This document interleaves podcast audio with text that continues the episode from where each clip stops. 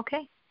So we are now beginning Friday's portion of Acharei Mos Kedoshim, which again means we are exclusively now, of course, in Parshas Kedoshim. We are in chapter 19. We are up to verse 33. And if a convert lives in your land, don't harass him. Don't afflict him.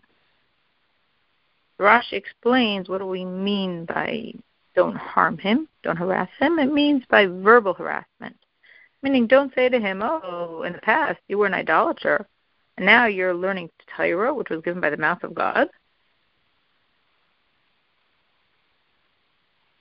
The convert who dwells with you should be like a native among you. You shall love him like yourself, for you have been strangers in the land of Egypt. I am God your God.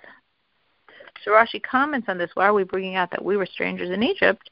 Because you have this imperfection yourself. So what are you taunting somebody else with a flaw that you share in common with him?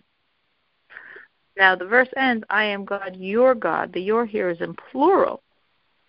So therefore Rashi says, I'm your God and I'm his God. In other words, this is the rationale for the prohibition against taunting the convert. God is as much his God as he's your God. You shall not do wrong in justice, in measurement, in weight, or in mesura, which Rashi explains means um, a volume of liquid. So Rashi says this idea of judgment here, it can't be addressed to being a judge. Of course, of course, there's lots and laws about a judge being a fair judge, because we already said that. We spoke about that yesterday don't do wrong in justice. So what do we mean by don't do wrong in justice? It's not the judge of a judge in a court case. It's the judgment, meaning you're the judge calculating measurements of weight, of volume, and the person who measures for selling something is called a judge.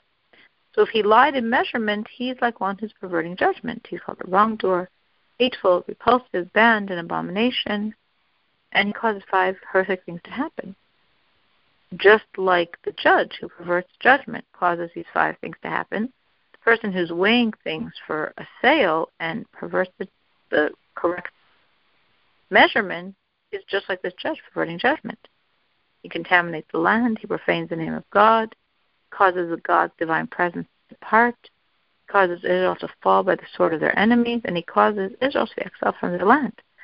So we see an enormous amount of consequence for not properly weighing and measuring for this dishonesty. So a measurement means measuring the area or the length of land. And weight means weighing an object, how much it weighs. It doesn't mean in the weights with which you weigh the object, it means in weighing the object, their weight. In Mesura means the measurement of the volume of liquid or Rashi sort or we have parenthetically here, or something that's dry continuing, you should have correct scales, correct stones, a correct ephah, correct hin. These are different measurements. I am God, your God, who brought you forth from the land of Egypt. The correct stones means these are your weights. Now we're talking about the weights. And the weights themselves have to be correct.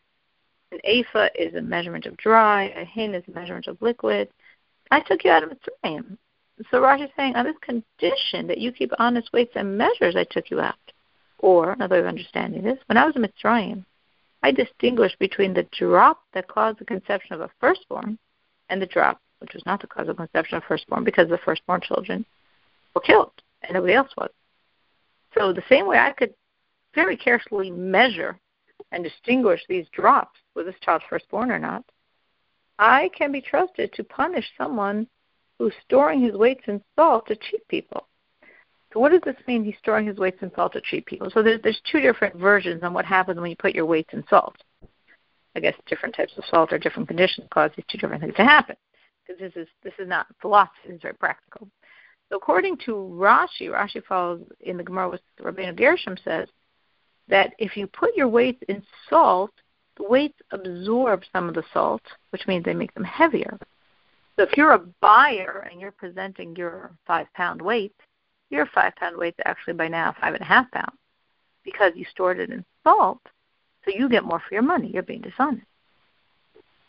According to others, um, like Rabbeinu Tam, salt has the opposite effect, and if you store your weight in salt, the salt eats away at the weight and makes it lighter. So then, if I was the seller, I would have an advantage because the person's buying from me five pounds of potatoes, but my weight is lighter, so they're not getting five pounds of potatoes; they're getting four and a half pounds of potatoes. So I'm cheating them because of the salt, and they're getting less. So, according to Rashi, this this phrase, this warning against you putting your weights in salt, is directed to the buyer that he's pulling out the weight. And according to Rabbeinu Tam, and that perspective, it would be directed to the seller which seems maybe in our heads like a little more logical that the seller has the weights and not the buyers. But again, maybe in those days, buyers came around with their weight. And um, in either case, again, the salt is allowing you to cheat on the weight. And we're saying in these verses that cheating on the weight is such a horrible crime. It's spreading, you know, it's very minor and therefore not minor, but I don't know if socially acceptable is the right way to put it, but that we we, we think it's okay. So we're we're not going to feel like we're a horrible person if we're not so honest in measuring when we're selling or buying something.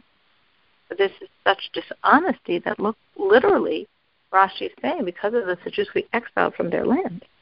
Which sort of shows us that sometimes we do something wrong and we know it's wrong, but we don't think it's that wrong our evil inclination has convinced us it's not that wrong, and we don't understand the consequences we suffer because of these transgressions.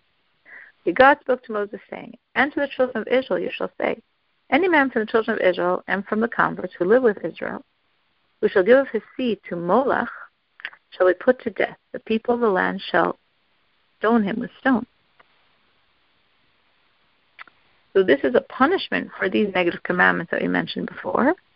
And if a person is going to give any of his descendants to the Melech has already been learned many times. The Melech was a very popular idolatry of that day, where they built these two pillars, two fire fires, and they would take children, and could also take adults, but they would commonly take children and pass them between the fires, either depending on different understandings, either the child is burnt alive or the child was killed before he's burnt by these fires, but it was a horrific thing of child sacrifice and unfortunately it was very done.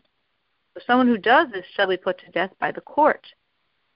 And if a court doesn't have that power, meaning if a sinner is a powerful and violent person who's going to threaten the lives of the court if they attempt to execute him, then the people should help. Um, now, the people here are called the people of the land. The Rashi says, why are they called the people of the land? He gives two explanations. One is they're the people on whose account the land, the world, was created. Or they're the people who are destined to inherit the land because they're going to keep these commandments.